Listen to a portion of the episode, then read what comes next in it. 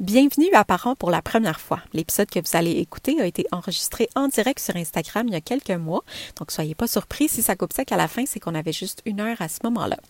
L'invité de l'épisode bonus est Mélanie Fortier, qui est éducatrice spécialisée et maman deux fois. Euh, c'est effectivement le dernier épisode de la première saison qui portait davantage sur les premières étapes de la parentalité, euh, soit de la grossesse jusqu'au premier mois du bébé. Euh, la deuxième saison commence sous peu et va porter davantage sur la petite enfance, donc de 1 an à 6 ans environ.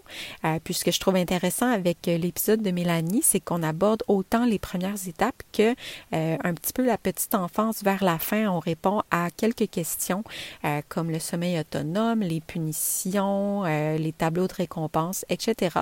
Donc sans plus tarder, merci d'être là et bonne écoute.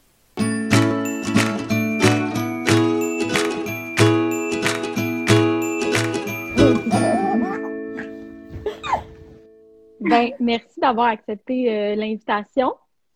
Ben, merci à toi. Pour vrai, tu as vraiment un beau projet. Puis, euh, je t'encourage super gros dans ce que tu fais. J'ai vraiment, j'ai écouté les autres, puis je trouve ça super pertinent. Ouais. Merci, Téphine. Moi, j'ai stalké ta page, ton site Internet. J'en parlais avec ma mère juste avant parce qu'elle était comme, ah, y a-tu des livres, tu sais, qu'elle t'aimerait ou, tu sais, pose-lui la question si elle, elle a des lectures à suggérer. Ben, sur ton site Internet, tu as une page où il y a des livres selon l'âge. J'en reviens pas comment c'est complet ce, que euh, ce que ton site offre.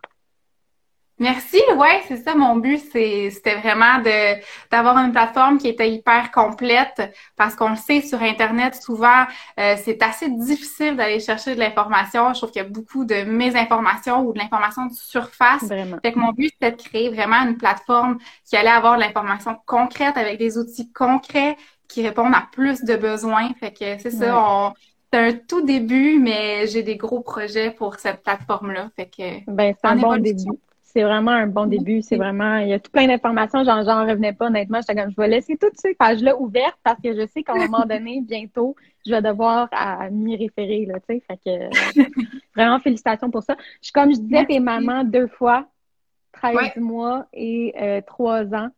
Ouais, bientôt 3 ans. Ça, ça s'était-tu bien passé pour toi, tes grossesses euh, avec tes filles? Euh, ben, ma première grossesse avec Éléonore, ça s'était, ça s'était vraiment bien passé. Euh, pas que celle avec Margot s'est pas bien passé, mais je vais t'expliquer un peu plus en détail ce qui s'est passé. C'est une histoire un peu particulière. Mais avec Éléonore, super belle grossesse, grossesse surprise pas qu'on la voulait pas, mais euh, était pas, tu sais, des fois, on a des attentes dans la vie de, tu sais, chaque chose en son temps. Puis, euh, sais pas non plus c'est quand que ça va arriver, tu sais, du moment où tu dis, OK, on l'essaye, mettons, ben, ça peut prendre deux mois comme ça peut prendre deux ans, donc... Euh, Exactement. Puis, tu sais, dans le fond, nous, on a été chanceux sais, dans notre malchance. C'est pas une malchance, parce qu'on la voulait quand même, mais tu sais, c'était juste qu'il était prévu un peu plus tard. Puis, tu sais, dans le fond, il n'y en a pas de bons ou de mauvais moments. C'est juste que, euh, ben, peut-être que pour certaines personnes, il y a des plus moins bons moments, mais tu sais, nous, c'était pas grave. C'est juste que, dans le fond, on allait se marier pendant l'été. Puis après ça, on avait prévu, partir en voyage de noces. Là, on s'était dit, on va faire un voyage gourmand, on va aller dans les vignobles. puis on va aller à Amsterdam. Oublie ça, tu sais. Fait que ça a comme un peu changé nos plans. Puis je me suis mariée enceinte. Mais tu sais, c'est pas grave. Ça, ah, ouais? Je trouve ça tellement beau. Ouais, C'était à combien de, de, semaines quand tu t'es mariée? J'étais enceinte de 25 semaines. OK, quand même, ça paraît. Tu sais, ça, ça paraît dans ta robe et tout. Ouais, ouais, ça a été tout un défi. Parce que, tu sais, au début, quand tu magasines pour les robes, tu magasines pas comme deux semaines avant ton mariage. Fait que c'est difficile de figurer, tu sais, comment ton corps va, changer, à travers ça, parce que le corps peut changer de tellement de façons. Fait que finalement, j'ai trouvé, c'était pas ma robe de rêve. Tu sais, c'est ça. il a fallu qu'on fasse des compromis. Euh, Exactement. Mais, mais au final, je suis tellement contente parce que dans ma petite histoire, dans mon mariage, je peux dire comme, tu sais, ma fille était là, elle était avec mm. moi, elle était dans mon ventre, puis... Le fruit de votre amour. Oui! puis tu sais, quand on était, quand on nous a unis, tu sais, pour de vrai dans l'année du mariage, tu sais, tout le long que mon chum parlait, puis que je parlais, puis qu'on était en avant, tu sais, à l'hôtel, il y avait Éléonore qui, qui me donnait des coups dans mon ventre comme pour me signifier, genre, je suis là avec ah. vous. Fait que non, c'était vraiment c'est vraiment une belle histoire, mais pour vrai, ça a été une super belle grossesse. J'ai accouché à 39 semaines et quelques. Tu sais, c'était vraiment, il y avait aucun souci, toujours un bébé en super forme. Moi, je me sentais super bien. J'ai jamais eu de nausées, j'ai eu aucun inconfort. Sauf l'inconfort de la fin que, tu sais, à un moment donné, t'avais donné à prendre la place, puis ouais, t'as hâte. J'avais surtout hâte de la voir plus que mon inconfort. Fait que vraiment une belle grossesse, mais à Margot. À Margot, euh, ce qui a été particulier, c'est qu'à l'échographie, la première échographie, super belle écho, euh, ils, ils, prennent les mesures, au niveau de, de la nuque. Ouais.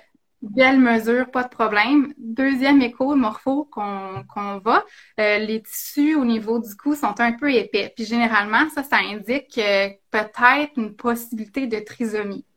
Sauf que c'était curieux parce que mes prises de sang étaient belles, euh, la première écho, c'était beau. Fait que là, c'était comme vraiment bizarre. Euh, le stress est monté en flèche. Ben oui, c'est clair, parce que t'as aucune idée. Euh, ouais.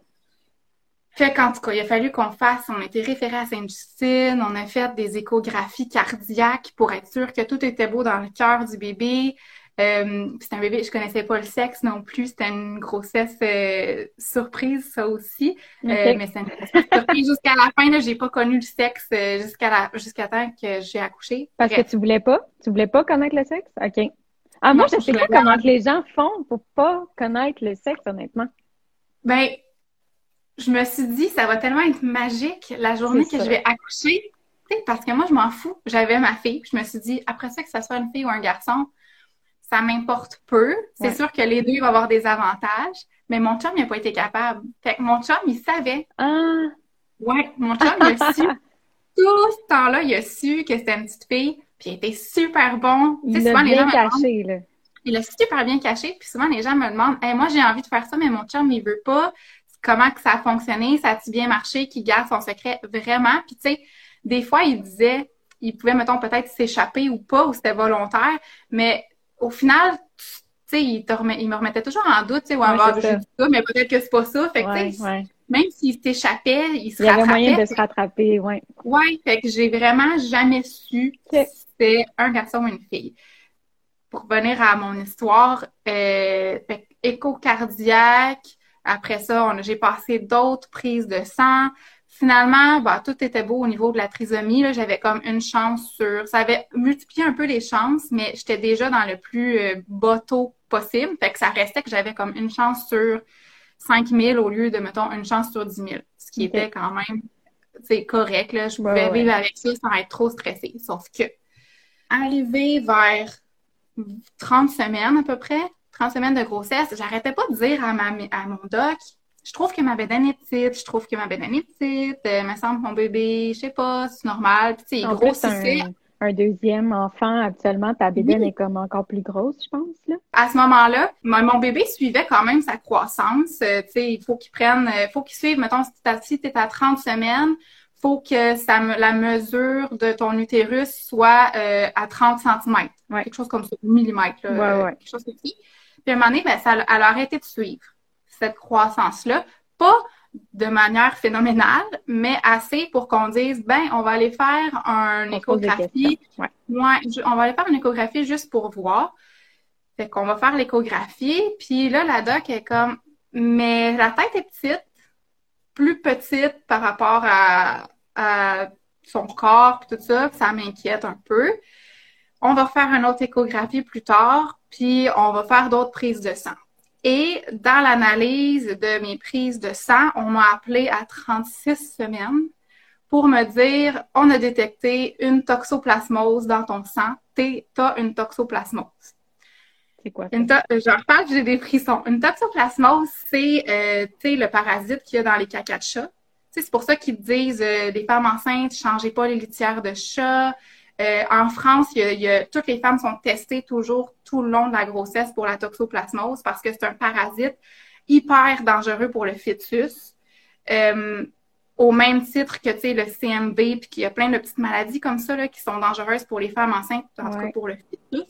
Fait que la toxoplasmose, ce que ça peut faire, c'est que ça peut avoir des incidences au niveau du développement du cerveau et surtout au niveau des yeux. Euh, de la vision, dans le fond. Puis le danger avec cette maladie-là, ce parasite-là, c'est qu'il reste dans le corps. sais, ça se transmet par le cordon ombilical, il reste dans le, le, corps du bébé, puis c'est une bombe à retardement. Fait que l'enfant peut naître puis avoir déjà des effets au niveau du cerveau. On peut déjà le voir à l'échographie. Il peut avoir aussi déjà des effets dans les yeux qu'on peut voir dès la naissance, mais il pourrait aussi avoir rien. Puis 10 ans, 15 ans, 20 ans plus tard, la toxo se déclenche et c'est un parasite qui, parasite qui gruge des cellules au niveau du cerveau, au niveau de la vision. Puis les enfants perdent progressivement la vue, mais progressivement, rapidement, progressivement, jusqu'à être euh, complètement euh, ou presque aveugle. Je savais pas que c'était ça l'impact. Je me souviens que ma médecin m'avait dit, faut, tu sais, change pas la litière, puis parce que nous aussi, on a deux chats ici, là, mais je savais pas euh, que ça, ça, avait cet impact-là c'est très mal informé. Puis je te dirais que même quand j'étais chez mon doc, qui était comme Ah, t'as une toxo, même elle était comme on faisait des recherches ensemble parce qu'on était comme on savait pas trop c'était quoi, puis c'était quoi les conséquences. Euh, fait que c'était comme c'était comme euh, je te jure, j'avais 36 semaines, j'étais comme je peux-tu juste accoucher pour être sûre que ma fille est correcte? Parce qu'à ce moment-là, on pouvait rien faire.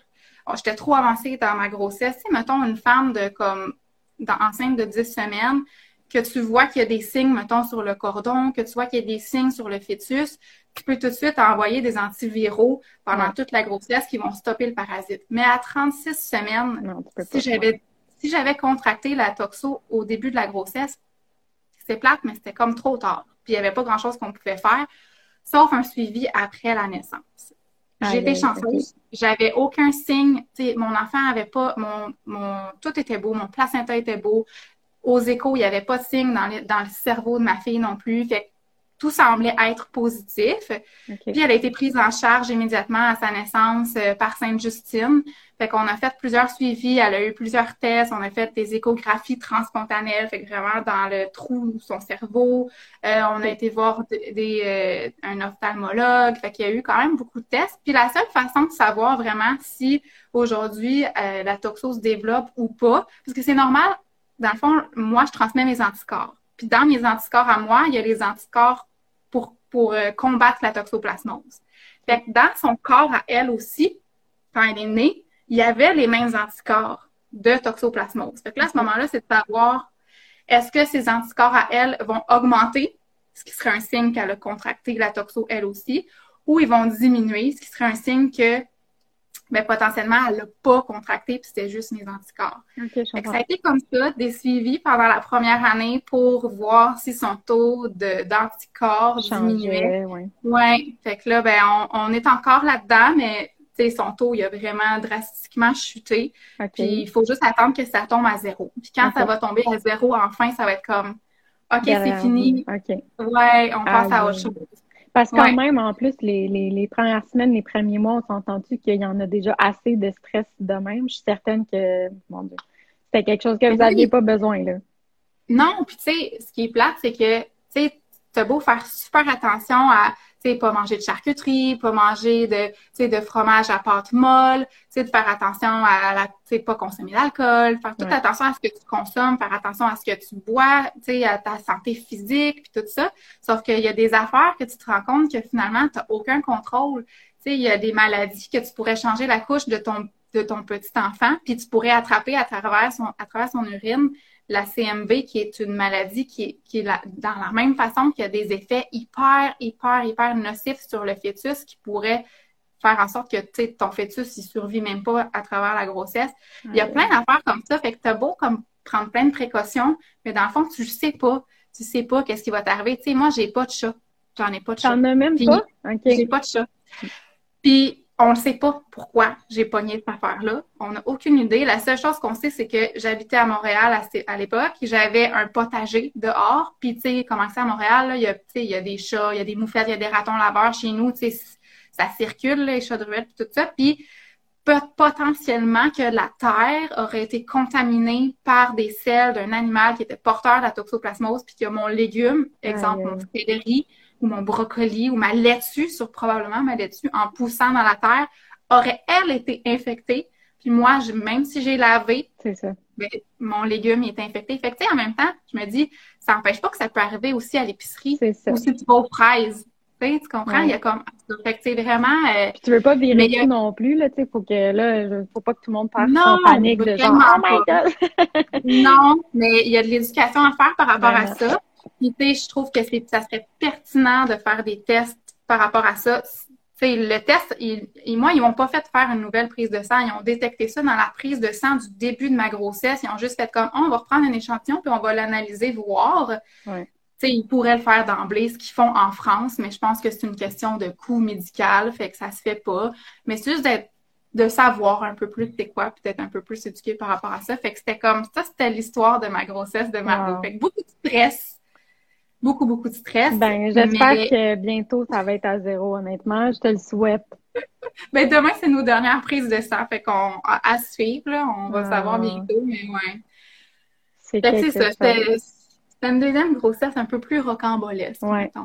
Puis tes accouchements, autant pour Margot qu'Éléonore, est-ce que ça s'était bien passé? Le travail a commencé, t'étais-tu chez vous? Est-ce que tu étais en pleine activité ou? Moi, là, je le dis souvent, là, si je pouvais accoucher là, je le ferais, là.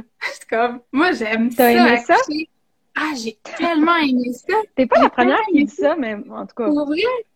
Ouais. Tu sais, tantôt, écouté l'entrevue que tu as faite avec, euh, avec Vanessa Pilon, puis j'étais comme, oh oui, genre, je veux faire ça, je veux un troisième bébé là, là, pour accoucher chez nous, parce que c'est ça que j'aurais aimé faire à ma deuxième, puis ça n'a pas été possible, parce que comme elle le dit, c'est hyper contingenté, puis moi, je tombais en plein dans les vacances d'été avec Margot, fait que c'était pas quelque chose, j'ai pas pu finalement, j'avais pas de place à nulle part. Mais, euh, pour répondre à ta question, Éléonore, euh, le travail a commencé chez moi le matin à 7 heures. c'est vraiment weird parce que, tu sais, quand tu sais pas c'est quoi, là, des contractions, tu sais, il se passe plein d'affaires dans ton corps, puis des fois, tu as juste une petite pression du bébé qui te pousse un peu trop sa vessie, ou tu sais, tu as plein de sensations différentes. Fait que c'est sûr qu'à la fin, tu paranoïes, tu es comme, c'est ça, c'est ça, des contractions, euh, c'est des fausses contractions, c'est ça qui se passe, puis tu le sais pas trop. Puis quand tu sais pas ça va être quoi le niveau de douleur, c'est difficile d'imaginer, genre, est où la fin? Tu sais, t'approches-tu de la fin? C'est ça le, mon plus gros seuil de douleur.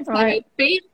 J'ai trouvé ça hyper difficile de savoir quand est-ce qu'il faut que je me rende à l'hôpital? Ouais. Ben, c'est selon euh, le, la fréquence des contractions, finalement. Mais même là, moi, je je me suis pas rendue à cette, à cette étape-là. Moi, j'ai juste mes os euh, ont crevé. Mais, ah, ils ont crevé. Ouais. Mais tu sais, je sais que c'est du moment où là, ils sont à une certaine euh, fréquence que là, tu dis, OK, bon. Oui. mais moi aussi, je me disais ça. Sauf que ce qui est arrivé, c'est que ce matin-là, j'avais un rendez-vous chez mon doc de suivi. Fait que j'étais comme, ben, ça tombe bien. Fait que je m'en vais à... Puis, tu sais, mes contractions au début, ils étaient quand même espacées, puis je savais pas trop si c'était des vraies contractions, mais j'en avais quand même, tu sais, aux 10-12 minutes. Puis mon doc, ça c'est une autre histoire, mais je pense qu'il m'a fait un stripping. Il me l'a pas dit. Ah, ouais. Euh, ouais, ça, c'est ça, on appelle ça un peu de la violence obstétricale.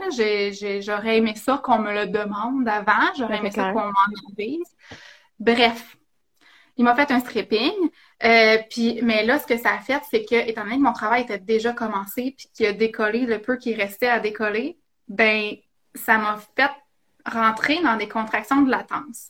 Sauf que moi, je connais pas ça. Fait que ce que ça a fait, c'est que j'avais des contractions aux cinq minutes, puis après ça, aux deux minutes, vraiment rapidement mais c'était des fausses contractions. Ce qui a fait que de 10 heures le matin à à peu près 3 heures l'après-midi, ben, mes contractions y étaient aux 5 minutes, puis après ça aux 2 minutes de toute façon pendant vraiment longtemps. OK. Fait que je savais comme pas trop quand y aller à l'hôpital. Puis à chaque fois que j'appelais l'hôpital, c'est pour dire ben je m'en viens là, ben il me disait ben c'est quoi ton échelle de douleur? Est-ce que. c'est fatigant, ça. Je le sais-tu, moi, j'ai même pas de comparable, Exactement.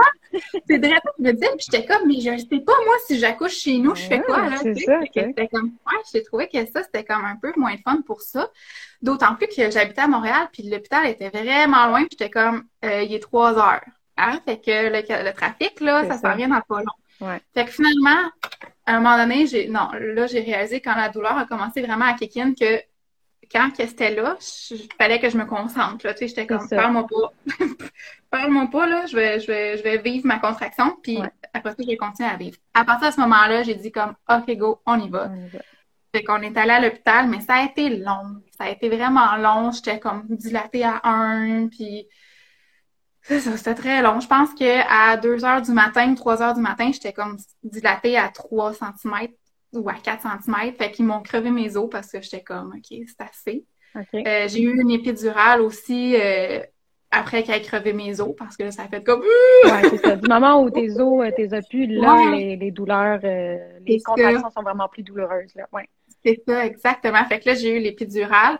Puis après ça, ça a été je chantais plus grand chose, tu sais, je chantais une pression, mm. mais puis j'aurais pu commencer à pousser, mais ce que, dans le fond, le doc a dit, c'est qu'elle n'était pas encore bien tournée. Fait que quand tu as l'épidurale, tu as la possibilité de faire comme, OK, tu sais, je vais attendre. Puis, fait qu'on a attendu, fait que j'ai accouché comme à 6 heures du matin. Fait qu'au total, j'ai été comme quasiment 24 heures en travail, faux travail, tout ça, là. Mais un accouchement euh, de rêve, là, tu sais, un accouchement ça a été plus long qu'à Margot, mais ça m'a pris en tout et partout à partir du moment où j'ai commencé à pousser, peut-être une demi-heure, 45 minutes. C'est le temps de comprendre comment fonctionne ton corps, de comprendre comment fonctionnent euh, les contractions, puis comment pousser. Comment il était ton, ton chum pendant ce temps-là? Est-ce qu'il t'aidait avec les, points de pression? Est-ce qu'il a perdu connaissance? Est-ce que... non, mais il, était, il était là, à côté de moi, puis il m'encourageait, puis il me tenait la main, mais c'est vraiment plus, euh, tu sais, c'était très intime parce qu'il y avait l'infirmière qui est là, qui t'aide à pousser. Puis moi, je m'imaginais un accouchement que, tu sais, t'as comme 10 personnes autour de toi parce que, tu sais, il y a tout le temps des stagiaires, puis je voyais beaucoup de gens circuler. Fait que je m'imaginais que ça allait être ça du début à la fin. Puis j'ai réalisé que non, dans le fond, que c'était quand même, t'es toute seule, tu sais, jusqu'à la fin. Puis je sais pas, je m'imaginais qu'elle allait venir checker mon col à chaque 10 minutes, mais ouais. pas en tout, c'est vraiment pas ça. Puis il check ton col parce que si il trouve que le travail avance pas assez ou si on a des inquiétudes, tout ça. Mais tu sais, moi, j'étais même pas monitorée, là. C'était vraiment euh, parce que j'avais eu une belle grossesse, parce que euh, tout se passait bien jusqu'à maintenant. Il faisait juste venir checker une fois de temps en temps. Puis, après ça, ben, j'ai accouché, puis euh, m'ont donné mon bébé, puis ça a pris, ouais, ça. Ça a pris max une heure, là, quand, entre le moment où j'ai commencé à pousser, puis quand j'ai pris dans mes bras. Puis euh, c'était, c'était définitivement le plus beau jour de ma vie. Puis jusqu'à la naissance de Marco, qui était comme également le deuxième plus beau jour de ma vie. Mais, c'est ça, parce qu'un deuxième enfant en plus, on dirait que tu te demandes est-ce que je vais aimer autant mon, mon deuxième que le premier? Non? Mm. On dirait que. Ben, oui, oui, c'est clair, parce que tu te dis comme comment, dans mon cœur de maman, je, je l'aime tellement, ma fille. Comment je vais faire pour prendre cet amour-là, puis la diviser en deux, puis en aimer un autre autant, mais même pas une question. Tu n'as même pas besoin de diviser en deux. Ça, arrive, tu es juste comme, ben, je l'aime autant. c'est tout, puis c'est comme ça. Puis tu sais, il y a des parents, des fois, qui vont avoir plus de difficultés à créer avec un lien, que ce soit avec leur premier enfant ou avec leur deuxième enfant, mais tout ça, c'est normal, puis c'est correct. Des fois, on se questionne, on est beaucoup dans notre tête parce que c'est dur. C'est dur avoir des enfants, puis c'est dur de devenir mère. T'es comme, tu deviens une nouvelle personne, veux, veux pas, parce que il y a tellement de choses qui, qui rentrent en ligne de compte. Tu sais, t'es plus, c'est plus juste toi, là. T'as plus juste toi à t'occuper. Fait, fait que ce que je dis aux parents, c'est toujours, tu sais, correct, puis prends ton temps, puis vis ça une journée à la fois. Puis c'est normal que tu te questionnes, c'est normal que ça soit confrontant d'accoucher, d'avoir un enfant, puis d'avoir quelqu'un à s'occuper de toi. Puis que tu connais pas en plus, tu sais. Oui. Moi, je pense que tout récemment, là, il va avoir quatre mois, puis là, on dirait que je commence à vraiment le comprendre. OK, là, il réagit de même parce qu'il a besoin de ça ou parce qu'il se sent comme ça. Là, j'apprends vraiment à le connaître, mais ça prend, ça prend du temps. Là. Ouais. Exactement, ça prend du temps à développer euh, une relation avec ton enfant, tu sais. Puis, ouais. Puis avec, euh, avec euh, Margot, est-ce que aussi l'accouchement s'était bien passé malgré. Oui, je te dirais même que c'était pas un plus bel. C'était un plus bel accouchement parce que ça s'est passé plus vite.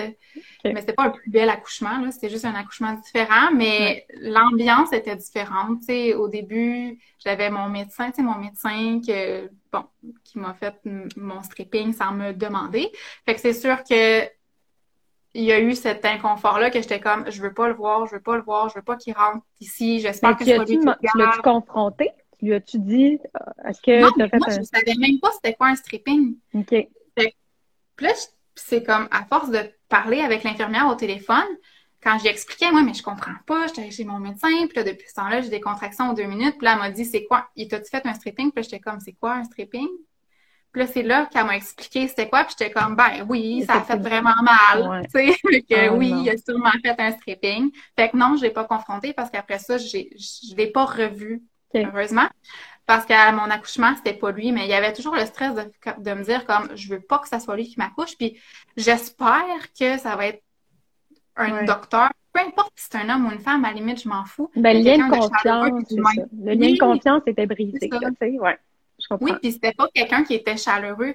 Tu sais, si j'ai un conseil à donner aux femmes qui sont enceintes et qui ont un suivi avec un médecin, si vous n'êtes pas confortable avec votre médecin, s'il y a un inconfort, si mm-hmm. vous sentez que c'est pas la bonne personne pour vous, ben je pense que ça vaut la peine de peut-être essayer de changer de médecin. Puis ça s'explique ça au téléphone quand vous, essayez de prendre un rendez-vous. Moi, à ma, à ma grossesse, à Margot, j'ai re-eu ce médecin-là parce que c'était l'accessibilité, tu sais. Moi, j'étais en retrait préventif, fallait que j'aille des papiers qui signent rapidement. Puis je capotais, je stressais. C'était l'option facile, puis la rapidité, puis juste à l'idée de retourner voir ce monsieur-là, j'étais mal. Ah. Tu sais, j'étais dans mon auto au rendez-vous, puis j'étais comme, je peux pas croire que je m'en vais revoir cette personne-là, qui est pas humaine, qui est pas chaleureuse, qui me fait pas sentir bien, qui me fait sentir comme si j'étais comme si tu avais été trahi finalement, genre, tu sais, comme. Oui, oui, je me sentais. Je, me sentais comme juste un numéro, je me sentais pas comme une patiente. Il avait pas respecté, dans le fond, comme ta personne, puis ce que tu souhaitais peut-être.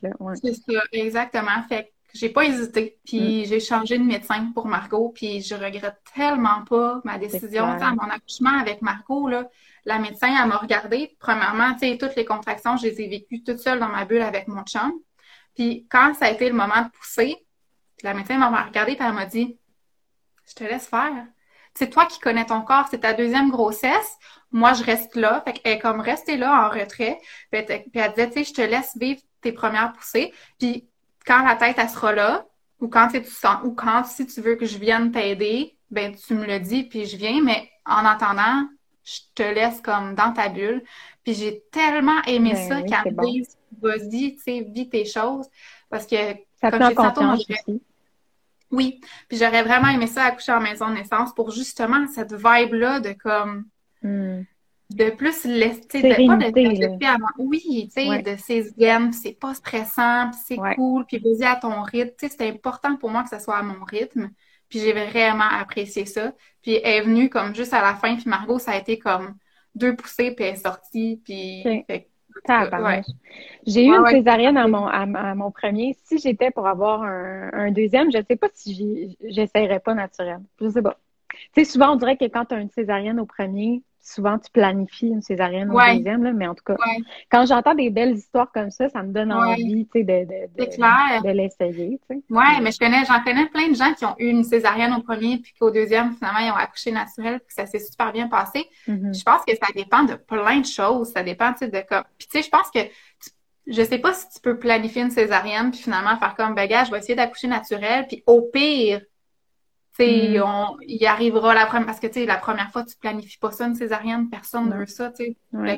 Je me dis peut-être que, dans le fond, il y a la possibilité de dire comme, ben, on s'essaye, puis au pire, ça sera ça. Mais, tu sais, Margot était petite, elle pesait 5 livres. Fait que c'est sûr ah que. Oui?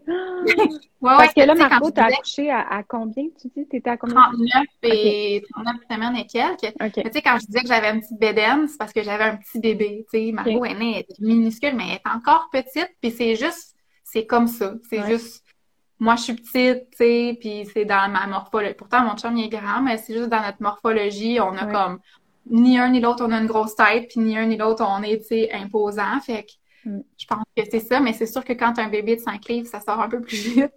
Fait que, ça que 8 livres, genre, ouais. Ouais. Ouais, je sais pas, toi, ton bébé, il faisait combien, là? Mais ben, de toute façon, c'était une césarienne, mais non, il faisait près de 6 livres, le, mien, puis il était quand même. Ben, moi, j'ai accouché un mois d'avance aussi, là, fait qu'il était quand ah! même, ouais, 36 semaines. Euh, on sait toujours pas pourquoi.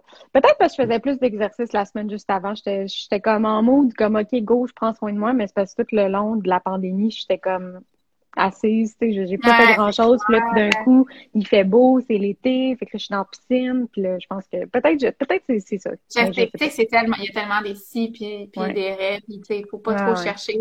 C'est votre histoire, puis est belle votre histoire, tu sais, Mais c'est vrai que, tu sais, tu peux pas c'est ça qui est dur, je trouve, c'est que quand tu n'as jamais vécu ça, mm. puis c'est pas ton cas, puis c'est pas le mien, mais je veux dire, tu sais, c'est facile de t'imaginer que ça va se passer d'une certaine façon, puis on dirait que tant et aussi longtemps que tu n'es pas dedans, puis que tu le vis pas, mm. ben tu penses que ça, tu sais, c'est comme, on dirait que tu as la pensée magique, que c'est comme ça que ça va se passer, mais que dans le fond, c'est quand tu es dedans que tu réalises que euh, c'est pas de même, pas en tout. Ben, moi, en fait, c'est à force de parler avec des mamans puis des papas comme ça en live que j'avais aucune attente pour mon accouchement mm. parce que j'avais réalisé à quel point, de un, j'ai aucun contrôle, puis de deux, il peut tellement se passer d'affaires, mais j'étais contente d'être informée. Puis de c'est ça, de juste un peu comme lâcher prise, puis de me dire, regarde, je vais être en bonne main, tu sais, je vais être dans un hôpital, mm. euh, tu sais. Euh, je pense pas que mon premier accouchement, j'aurais voulu le faire comme en maison de naissance ou, tu sais, chez nous. Mais encore là, tu sais, je dis ça, puis en maison de naissance, ils sont tellement qualifiés, sont, c'est des professionnels aussi, tu sais. En tout cas, mais euh, t'as juste pas comme l'intervention médicale euh, au besoin, il faut que tu ailles à l'hôpital. Non, je pense que c'est ça qui fait peur. Ben, c'est ça, que moi, qui me faisait peur au premier. Ça, puis je me disais, je veux essayer d'accoucher sans épidural, mais je veux avoir la possibilité de le faire. Puis je me disais, en maison de naissance, c'est comme, oublie ça, là, tu peux pas T'as pas le choix. c'est ça. Puis tu sais, quand tu sais pas c'est quoi, quand tu sais pas à quoi t'attendre, puis quand t'as pas une phobie des hôpitaux, puis quand ça te dérange pas, je pense que, en tout cas, pour moi, c'était comme, c'était le choix logique. Je me suis même pas posé la question pour mon premier, jamais, jamais, jamais. Mais il faut dire que quand j'ai accouché d'Éléonore, tout le long de ma grossesse, puis la ben, les premiers six mois, j'étais pas exposée aux réseaux sociaux. Sais, moi, j'étais pas sur Instagram, euh, j'étais pas sur euh, Facebook vraiment. J'avais pas vraiment d'amis non plus qui avaient eu des, des enfants. Sais, j'en avais une, puis fait que pour moi, je me sentais comme isolée, puis j'étais vraiment dans ma bulle, puis c'était vraiment comme je m'étais vraiment fait une idée, puis pour moi, la maison de naissance, c'était même pas une possibilité. Je pensais que c'était euh, les hippies qui faisaient ça. non, je comprends. mais comme, moi, je pensais pas que c'était les filles comme moi qui, qui pouvaient faire ça. Finalement, mais j'ai réalisé, c'est ça, moi aussi, en étant, euh, en, discutant avec des gens, en discutant avec des mamans sur les réseaux sociaux, que ben c'était quelque chose qui était possible d'accoucher en maison de naissance. Puis à force d'avoir aussi les petites histoires de des mamans autour de moi qui, qui ont vécu ça puis qui ne juraient que par ça, j'étais comme ben ça m'intéresse. Puis tu sais ils me vendent ils me vendaient leur salade, pas que c'était ça le but, mais ils m'en parlaient puis je, je, trouvais que parce que mon premier accouchement avait bien été, je me disais Colin ça me tente vraiment de l'essayer. Puis en quelque part il y a aussi une, une espèce de de genre j'ai envie de repousser mes limites, tu sais. La première fois, j'ai eu l'épidurale, puis là, ben j'aurais envie d'essayer autre chose, puis ben, d'essayer ça. différemment. C'est de se poser les questions. Dans le fond, c'est qu'est-ce qui nous arrête à ne pas faire ce choix-là? Tu sais, qu'est-ce qui. Puis là, ben, après, quand tu réponds à ces questions-là, des fois, ben finalement, tu réalises que soit tu le voyais pas de la bonne façon, que finalement, ben, tu es capable de travailler là-dessus, sur cette peur-là ou Ouais, en tout cas, le temps file. Fait que là, je vais tout de suite passer à l'allaitement. Toi, tu avais. Euh, est-ce que ton allaitement s'est bien passé? Je pense que tu as allaité exclusivement, si je ne me trompe pas. Oui, les premiers mois, mais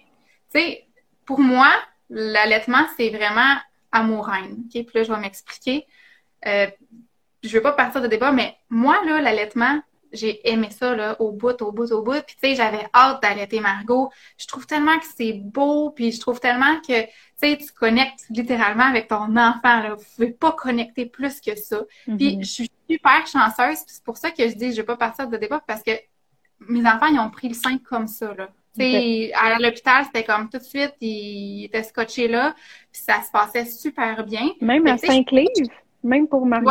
Oui, absolument. Il y avait vraiment, c'était extraordinaire. Même moi, j'avais de la misère à y croire parce que je me disais, ça s'est bien passé pour Éléonore, ça veut pas dire que ça va bien se passer pour Margot, mais non, comme super belle prise. Euh, fait que, tu sais, je me sens mal de, ben, je me sens pas mal, puis c'est pas du chiolage, mais l'envers de la médaille de l'allaitement, que c'est donc beau, puis que tu as ton lien de proximité, puis que tu nourris ton enfant, puis que c'est la chose la plus naturelle qui peut pas se passer, c'est que ben ça fait quand même en sorte que ton enfant, il est 100% dépendant de toi. Oui. C'est la ressource pour bébé. Oui, puis ça met beaucoup de pression quand même. Oui.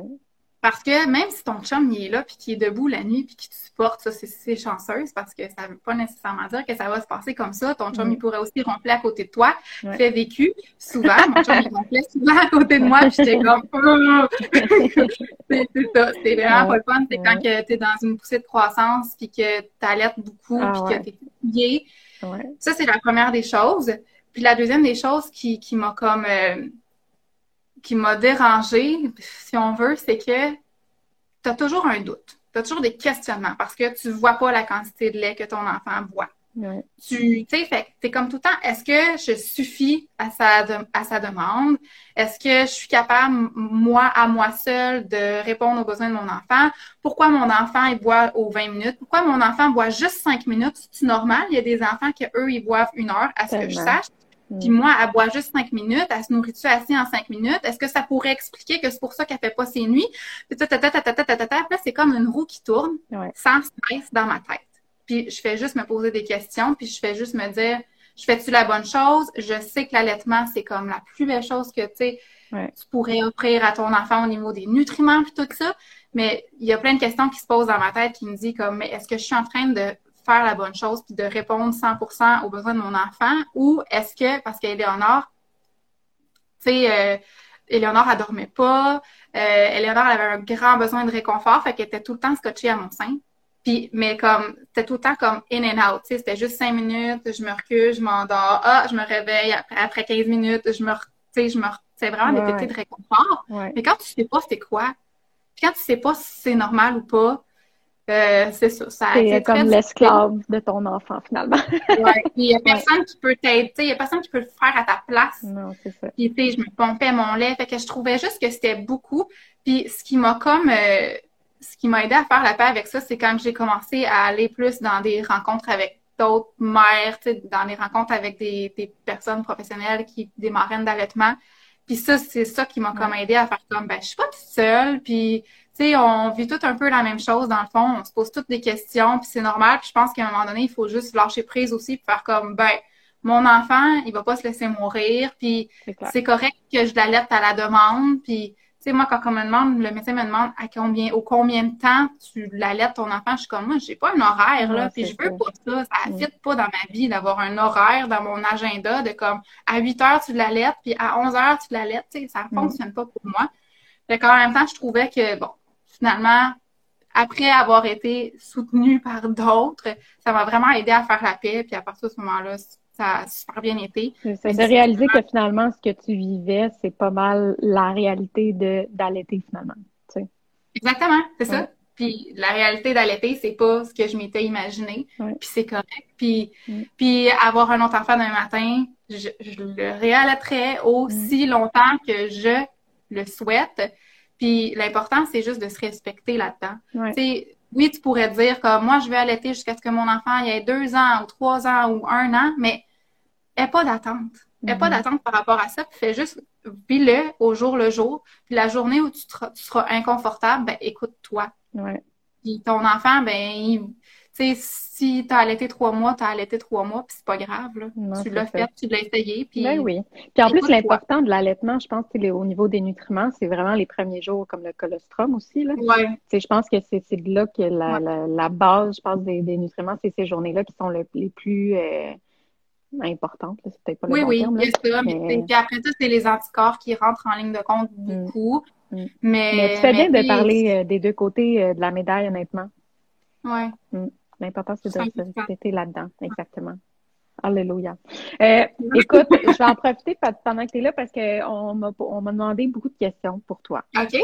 Étant donné que tu es éducatrice spécialisée. D'ailleurs, qu'est-ce qui a motivé euh, ton, ton, ton, intérêt vers l'éducation euh, spécialisée? Puis c'est quoi, en tes mots, l'éducation spécialisée finalement? Bien, ce qui a motivé, moi, j'étais en enseignement avant, avant ça. Puis, tu sais, je réalisais qu'il y avait vraiment des gros besoins. Puis moi, j'ai juste été attirée naturellement vers ces élèves-là plus que les autres. Tu sais, les autres, j'ai trouvé cool, j'ai trouvé le fun, ils peuvent interagir avec toi, euh, puis tout ça. Mais euh, ces élèves-là à besoins particuliers, quand tu es une enseignante, puis que tu pas les ressources, je trouvais ça... Ah, moi, ça me frustrait de pas être capable de répondre aux besoins. Excuse-moi, je sais pas si ça shake, c'est parce qu'il y a de la construction dans ma rue, puis c'est comme un tremblement de terre en ce moment dans ma maison. c'est drôle. Non, ça ben, j'ai pas remarqué. Tu le vois pas? Ok, c'est bon.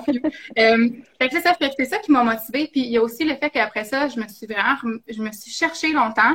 Puis j'ai été travailler dans un camp avec des personnes autistes. Puis quand j'ai travaillé avec eux, j'étais comme cette clientèle-là, wow, je capote. Fait que j'ai tout de suite été en éducation spécialisée. J'ai mangé ma technique là, j'ai j'ai trippé. Je suis c'est là que j'ai réalisé, ok, je suis une personne vraiment humaine, puis j'aime ça, relation d'aide, puis c'est vraiment dans mes forces. Mm. Fait que c'est ça qui m'a amené euh, dans l'éducation spécialisée. OK. Euh, on, le sommeil, hein, c'est tout le temps une question euh, qui revient. Est-ce que c'est vrai que plus l'enfant dort le jour, mieux vont être ses nuits? Ça veut pas dire. Je pense qu'il y a beaucoup une question de pour respecter le besoin en sommeil des enfants. Puis tu sais, il y a plein de tableaux qui existent qui disent, mettons, je les connais pas par cœur. Euh, oui, mais mettons, je sais qu'à la naissance, tu sais, puis le premier mois, ben ton enfant va avoir un besoin en sommeil de genre 18 à comme 21 heures, mettons, de sommeil en tout et partout. Euh, puis après ça, ben à entre un an puis deux ans, ça va être de 14 à 16 heures, mettons. Puis après ça, je te dis n'importe, les chiffres sont pas accurés, là, juste aller vérifier parce que la source que, que ce que je vous dis est pas 100% euh, fiable, mm. mais il y a un nombre d'heures quand même à respecter. La question que tu me poses, je la comprends, c'est, dans le fond, est-ce que est-ce que si un enfant est plus fatigué, il va avoir plus de la misère à dormir la nuit? Oui. Tout simplement parce que euh, un enfant qui est épuisé, il va se mettre dans un autre beat de comme de lutte au sommeil, puis mm. c'est là que ça va être difficile pour lui de tomber dans un sommeil qui va être paisible. Puis un enfant qui est très fatigué risque de se réveiller à chaque cycle de sommeil. Parce qu'il y a des cycles de sommeil quand les enfants sont plus petits, en bas d'un an. C'est des cycles qui durent 45 minutes. Puis au début, surtout les six premiers mois, c'est très difficile pour un enfant de, d'enchaîner ça puis de tomber dans un sommeil profond. En fait, au début, dans les premiers mois, il n'y en a pas vraiment de sommeil profond. C'est juste un sommeil comme de surface. Puis il se réveille aux 45 minutes souvent pour comme... Tu sais, il y a des enfants beaucoup que la nuit, tu sais, on va dire ça, ils se réveillent aux 30 minutes, 45 minutes. Mm. au début, je te dirais que ça va pas changer grand-chose en soi. Les petits bébés, s'ils dorment dans le jour ou pas dans le jour, en fait, ils ont besoin de dormir dans le jour. Fait que c'est même pas une question. Mais après ça, quand les enfants vieillissent par rapport à la sieste, tu sais, moi, je dis toujours, allez-y en fonction des besoins de votre enfant. Si ton enfant, là, il est pas, pas du monde, puis il s'endure pas, puis, tu sais, il fait des crises, tu vois qu'il est boubou, ben clairement, il est fatigué, puis va le coucher. Attends pas, arrête de niaiser, là, puis dis-toi pas dans ta tête, je vais l'étirer pour que ce soir, il dorme bien. C'est souvent ça, que les gens disent. Exactement, c'est là quelle est l'erreur pour que tu répondes aux besoins de ton enfant en sommeil là. Puis c'est pas parce qu'il dort une heure et demie l'après-midi que cette nuit, il dormira pas. Au contraire, c'est juste avoir des bonnes habitudes de sommeil. OK. Voilà. J'adore. Encore au sommeil, euh, est-ce que, en fait, tu as parlé de sommeil autonome euh, sur ton e-book. Puis, mais j'ai vu par contre, c'était à partir de un an. Est-ce que le sommeil autonome, vraiment, c'est à partir de un an ou est-ce que c'est possible de le faire avant un an? Non, c'est possible de le faire avant, certainement. Dans le fond, c'est juste que dans le e-book, les stratégies que j'apporte, c'est vraiment des stratégies qui sont un peu plus pour les enfants plus vieux. Fait que souvent, ça va être pour les enfants qui vont euh, pas avoir un besoin d'être sécurisés, mais qui vont avoir plus, qui vont essayer de répondre à un besoin d'attention. Fait que ça va être des enfants qui vont se lever de leur lit, tu sais, plein de fois le soir, tu sais, j'ai envie de pipi, j'ai chaud, j'ai froid, je veux un verre d'eau. C'est des stratégies qui vont mettre fin à ces, cette demande d'attention-là mm. en tout simplement arrêtant de répondre, de, de répondre à la, à la, la voyons, au fait de donner de l'attention quand il le demande. Mais toi, je pense que j'avais lu que t'es pas, tu prends pas le 5, 10, 15, c'est de le laisser pleurer 5 minutes, 10 minutes, 15 minutes. Non. En fait, la meilleure réponse à, cette question qui est très complète est dans mon dernier podcast qui est sorti lundi, où je parle de mon histoire avec Éléonore qui était catastrophique au niveau du sommeil, vraiment catastrophique. Euh, on était des zombies toutes les deux. J'avais un bébé, un bébé euh, pas souriant, un bébé pas, pas bien. J'avais un bébé pas bien parce que j'avais un bébé qui dormait pas. Puis il y avait une maman qui dormait pas. ça mm. faisait un combo assez explosif. Fait que dans ce podcast-là, qui est euh, le lien est dans ma bio, mais vous pouvez chercher dans Spotify ou iTunes, vous tapez Wikid, vous allez voir ma chaîne de podcast.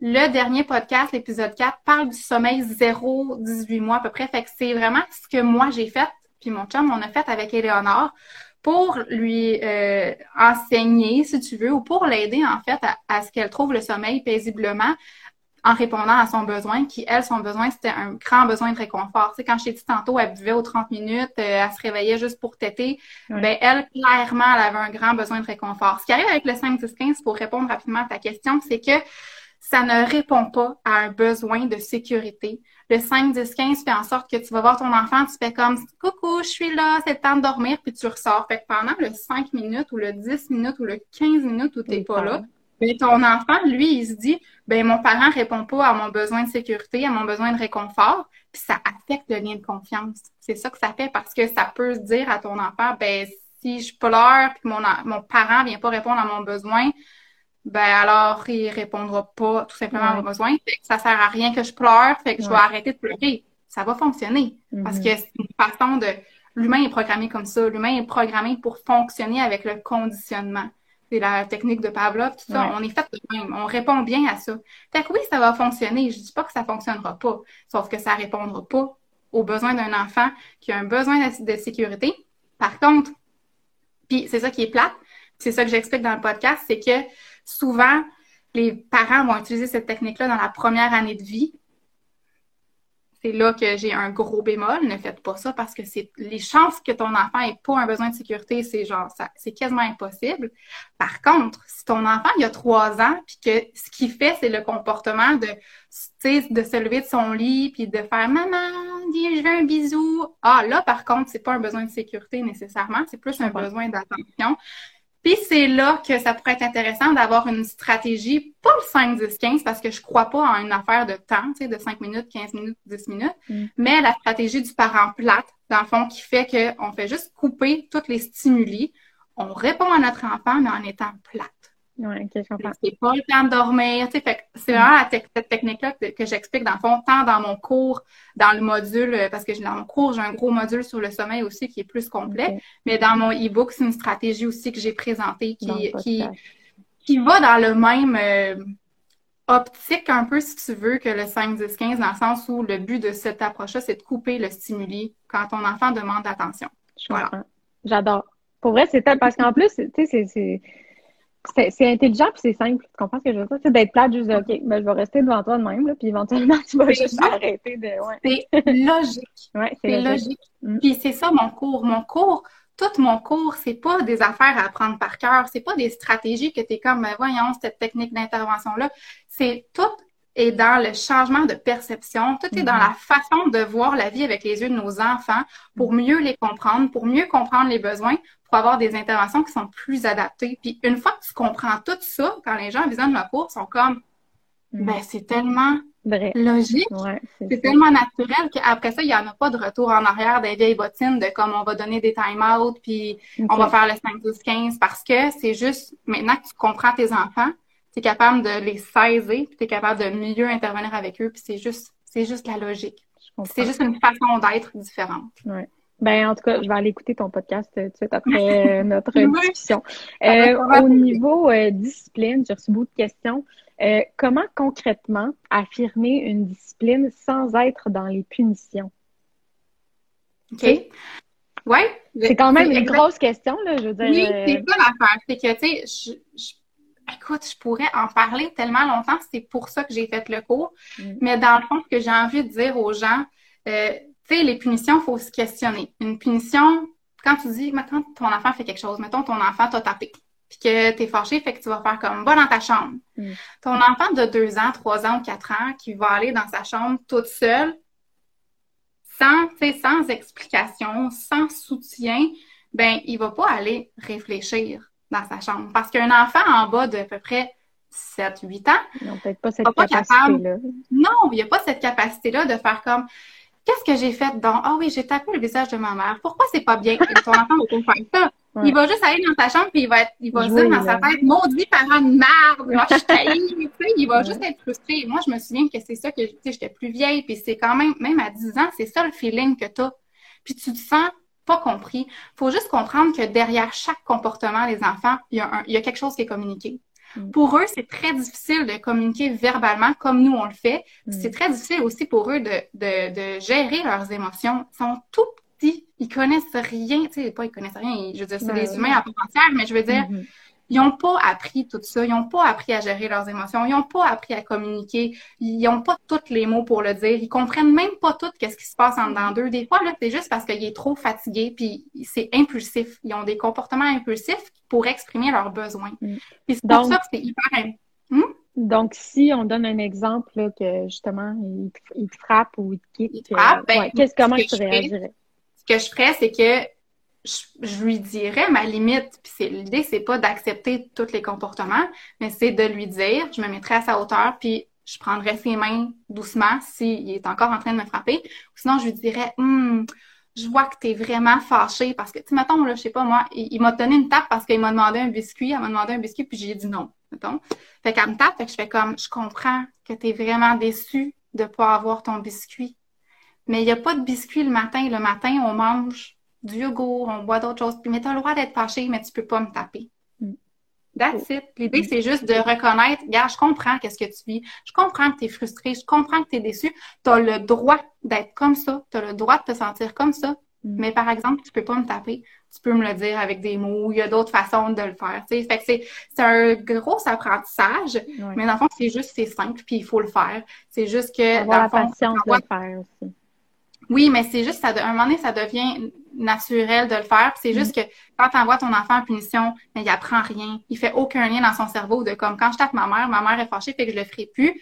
Oui, mais sauf que il apprend pas à, gérer ses émotions. Il apprend pas de nouvelles façons, de façons différentes de te le dire qu'il aurait aimé ça avoir un biscuit puis que ça le fâche.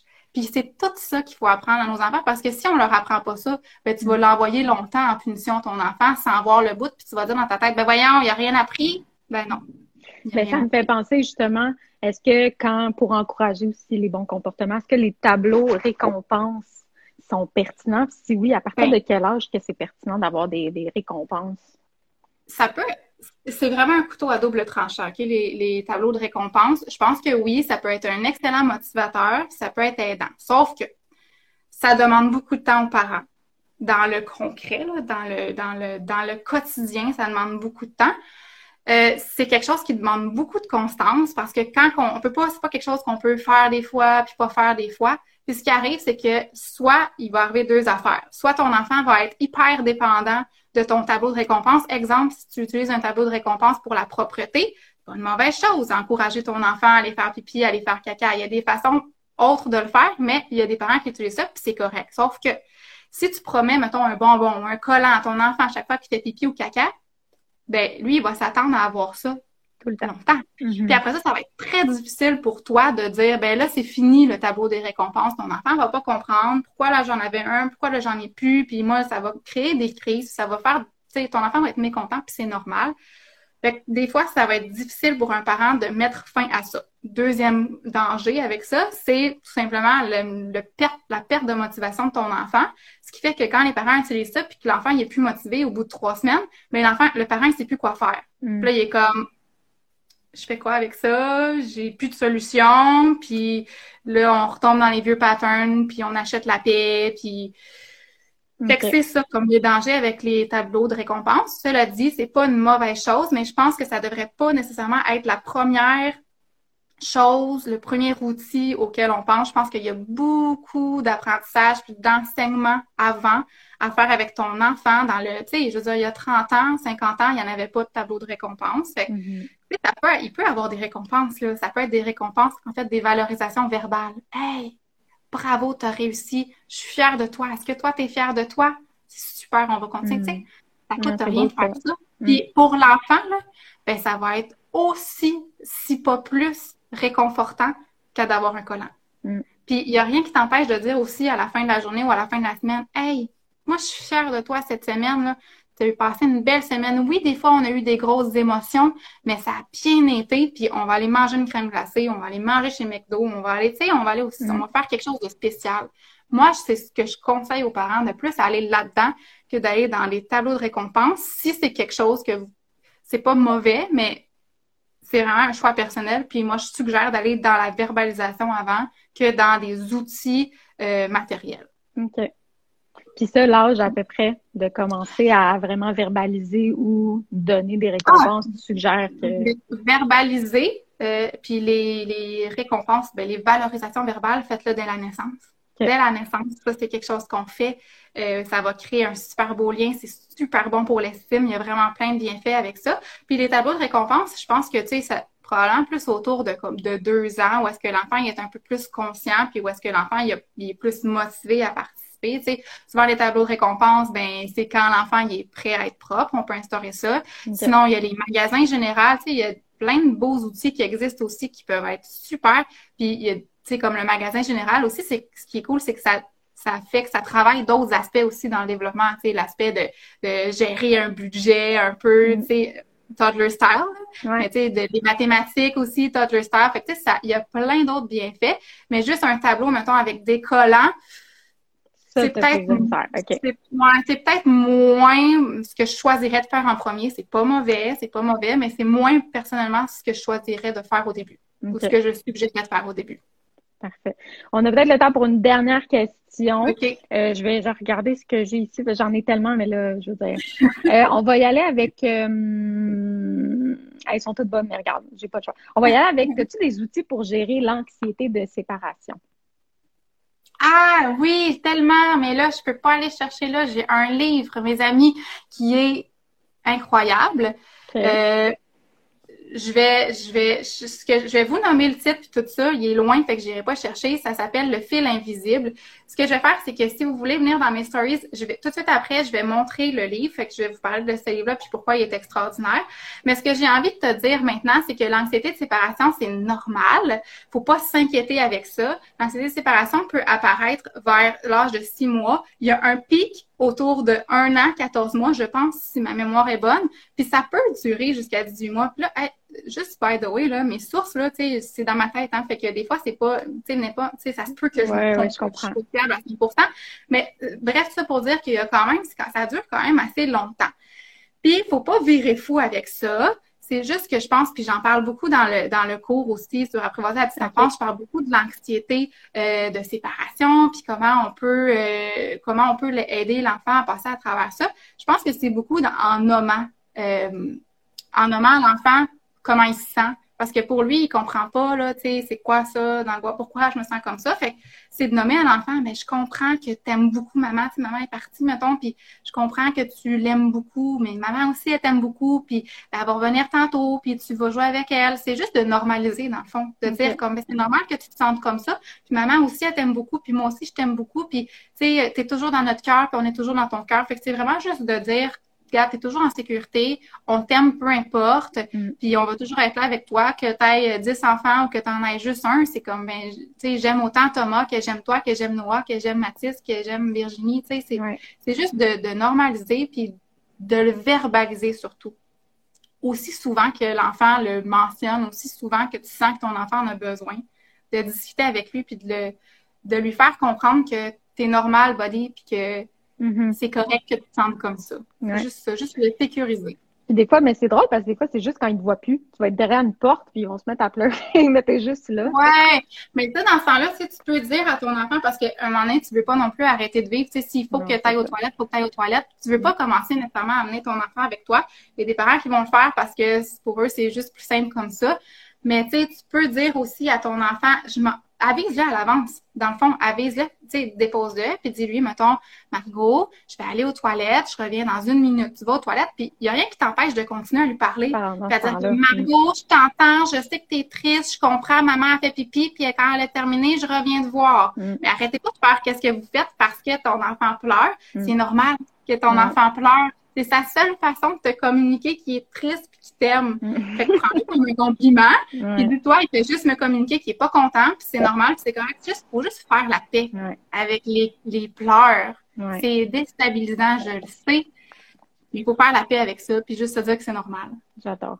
Ben merci, ça va finir dans quelques secondes. Je pense que la morale de, de cette conversation-là, en tout cas pour moi, c'est que je vais aller acheter ton cours puis écouter tes ah! podcasts. J'en reviens pas. Pour vrai, c'est vraiment des bons conseils euh, faciles, euh, logiques, euh, comme tu as dit.